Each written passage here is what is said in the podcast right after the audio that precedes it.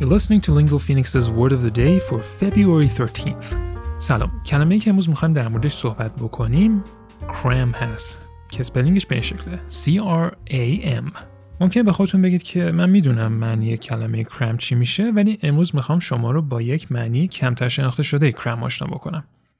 بریم ببینیم اون معنی چیه. To try to learn a lot very quickly before an exam. که عملا معنیش دو از جون شما میشه خر زدن.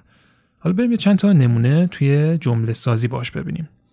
Here's the word used in a sentence.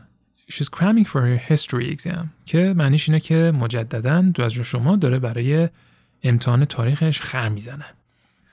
I have to cram for my chemistry test tomorrow. که اینم داره میگه که من مجبورم برای امتحان شیمی فردام مجددا دو از جون شما خر بزنم.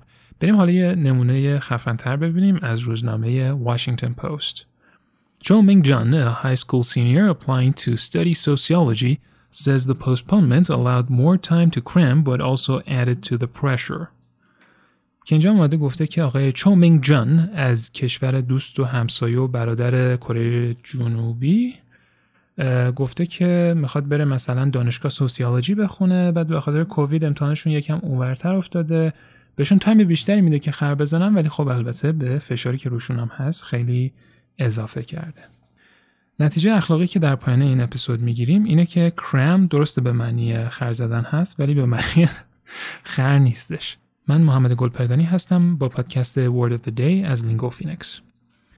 ازتون دعوت می‌کنم که از پیج ما در اینستاگرام با آدرس @lingophoenix حتما دیدن کنید. در ضمن اگه می‌خواید هیچ از اپیزودهای این پادکست رو از دست ندید و به همشون گوش بدید حتما حتما به کانال تلگرام ما با همین آدرس @lingophoenix جوین بشید. تا قسمت بعدی حسابی مراقب خودتون باشید و خداحافظ.